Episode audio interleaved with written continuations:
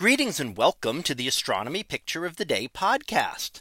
Today's picture for January 24th of 2024 is titled Earth and Moon from Beyond. So what do we see here? Well, here we see the Earth and the moon and we see the Earth in the background with its blue oceans and white clouds covering parts of the surface. And closer we see the moon. Now, how do we get an image of both of these together? Of course, we get pictures of the moon taken from Earth, and we've seen many of those in the past. We've also seen pictures of Earth taken from the moon and from the Apollo missions. However, to see them both, we actually have to be out into space away from both of these objects. And in order to get an image like this, what we have to remember is that the Earth is four times larger than the moon. So its diameter is four times as large. However, when we look at this image, the Earth actually looks smaller. Now one thing that we can judge sizes is by how big things actually are. The other is by how far away they are from us. So in this case, we were past the moon on the other side looking back toward Earth.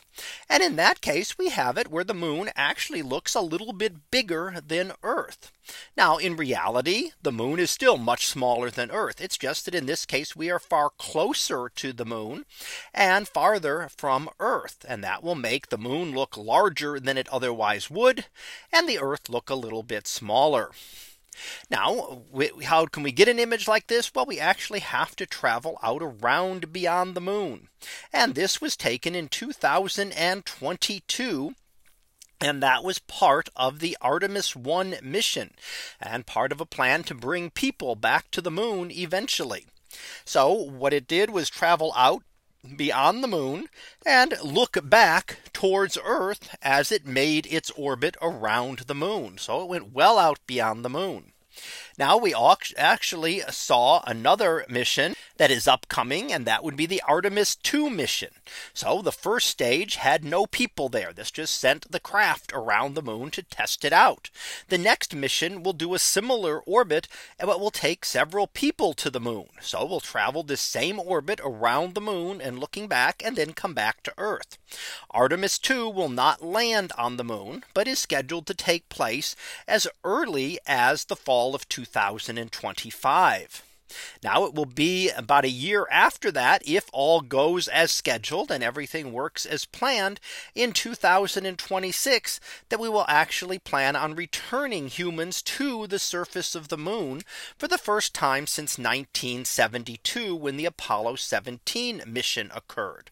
And that will be the Artemis 3 mission that is scheduled again currently for late 2026 may be delayed depending on how things work with the next next mission. But that would be a chance to actually land people on the moon for the first time in over 50 years since the Apollo missions of the late 1960s and early 1970s. So a chance to really study the moon again up close. Now we may think we know everything about the moon because we've been there. We've studied the moon. Well, really, we've only studied six small areas on the moon. And those are the areas where the Apollo craft landed. Those are the only parts of the moon that have been directly studied by humans. So being able to explore more of the moon will give us a better understanding of our closest neighbor in space. So that was our picture of the day for January 24th of 2024. It was titled Earth and Moon from Beyond. We'll be back again tomorrow for the next picture. So until then, have a great day, everyone and I will see you in class.